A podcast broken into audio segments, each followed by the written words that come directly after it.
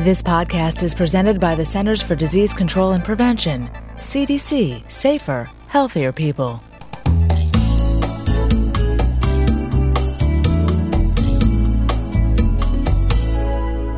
Hi, I'm Beatrice Devine from the Centers for Disease Control and Prevention. Malaria is a serious disease caused by a parasite that can infect a certain type of mosquito. People who are traveling in tropical areas where malaria is present can get malaria if they're bitten by an infected mosquito.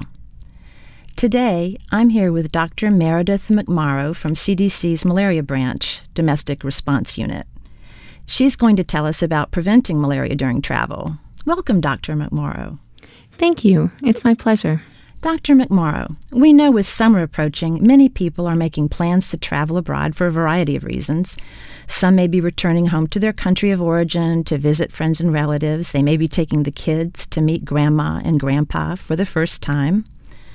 Some may just be planning a relaxing vacation.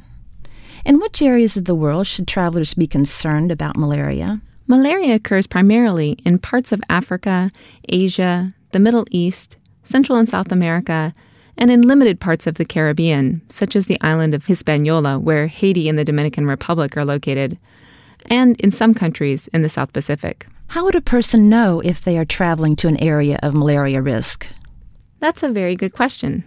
As part of planning for overseas travel during the summer or any time of year, CDC recommends a visit to a healthcare provider before you travel because they can tell you if malaria is a problem in the areas you'll be visiting. It's also a good idea to see a healthcare provider before travel for any other vaccines, medications, or additional information that might be helpful in preventing sickness or injury during your trip. Where else can a traveler get more information about malaria risk areas? In addition to visiting your healthcare provider, this information is also available on CDC's malaria website at www.cdc.gov/malaria. The malaria website has two important resources. One is the CDC Travel Medicine Textbook, Health Information for International Travel, which is also known as the Yellow Book. Chapter 5 of the Yellow Book has a table of malaria and yellow fever risk by country. Another newer resource on the website is the interactive malaria map. And on the map, a person can select the country they're traveling to and then search by city, place, um, or county to find out if the area they'll be visiting has malaria there. So, what can a person do to protect themselves from malaria? Once it's determined that a person will be at risk for malaria infection, a healthcare provider can prescribe an antimalarial drug to prevent malaria. Because there are several kinds of antimalarial drugs, the healthcare provider, along with the patient, will decide which will be the best drug for that person based upon where they're traveling, their medical history, age, any drug allergies, pregnancy status, and other factors. Antimalarial drugs are not 100% protective. Therefore, it's important that other measures be taken to prevent mosquito bites, such as using an insect repellent with 30 to 50% DEET. And if the person isn't staying in a screened in or air conditioned housing, sleeping under an insecticide treated bed net. More details about this can also be found on CDC's malaria website. Some international travelers may be taking children with them. Should infants and children also take an antimalarial drug? Yes, because children of any age can get malaria when they travel to a risk area. They should be on an antimalarial drug for protection. However, not all types of malaria drugs can be given to children. A healthcare provider will be able to discuss with parents the best antimalarial drug for their children. Doses are based on the child's weight. What is CDC's advice for pregnant women who plan to travel to a country where malaria is present? CDC recommends that pregnant women not travel to malaria risk areas. If a woman gets malaria during her pregnancy, her illness can be more severe than in women who aren't pregnant. Babies born to women with malaria can be premature or stillborn, or the mother can miscarry the pregnancy.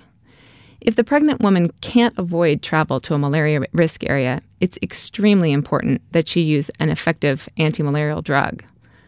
However, there are only a few antimalarial drugs that can be given to pregnant women, and no preventive drugs are completely effective. pregnant women should discuss all of their travel health risks with their healthcare provider. Does a person who's born in a country where malaria is present, but who's now living in the U.S. and has been for some time, need to worry about getting malaria when they return home to visit friends and relatives? Yes, anyone who goes to a malaria risk country should take precautions against malaria, even if they used to live there. They are at as much risk of contracting malaria as someone who was born in the United States. Dr. McMorrow, there seems to be a lot of concern about people buying antimalarial drugs overseas. Should there be concern? Yes, there is reason to be concerned because buying medications abroad has its risk. For one thing, the drugs could be of poor quality because of the way that they are produced. They could have contaminants in them, or they could be counterfeit medicines and may not provide the malaria protection needed. In addition, some medications that are sold overseas aren't used in the United States or were never sold here. That means that some of these drugs have not been tested for safety or effectiveness according to U.S. standards. CDC recommends that travelers purchase all the medications they need before leaving the United States. I've noticed that there are also some herbal or alternative products that are being marketed these days for preventing malaria. Do you have any advice for travelers about these products? Many of these herbal products haven't been researched and tested to prove their safety and effectiveness against malaria, so a person using them could still get malaria. People who take them may also have a false sense of security, and if they become sick, they may not think that it's malaria.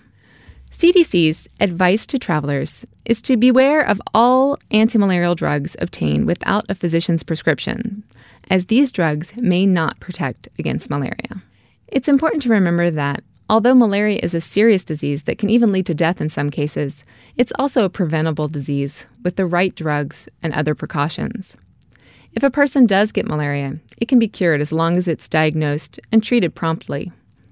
Anyone traveling in or who has returned from a malaria risk area should monitor their health for up to one year after returning.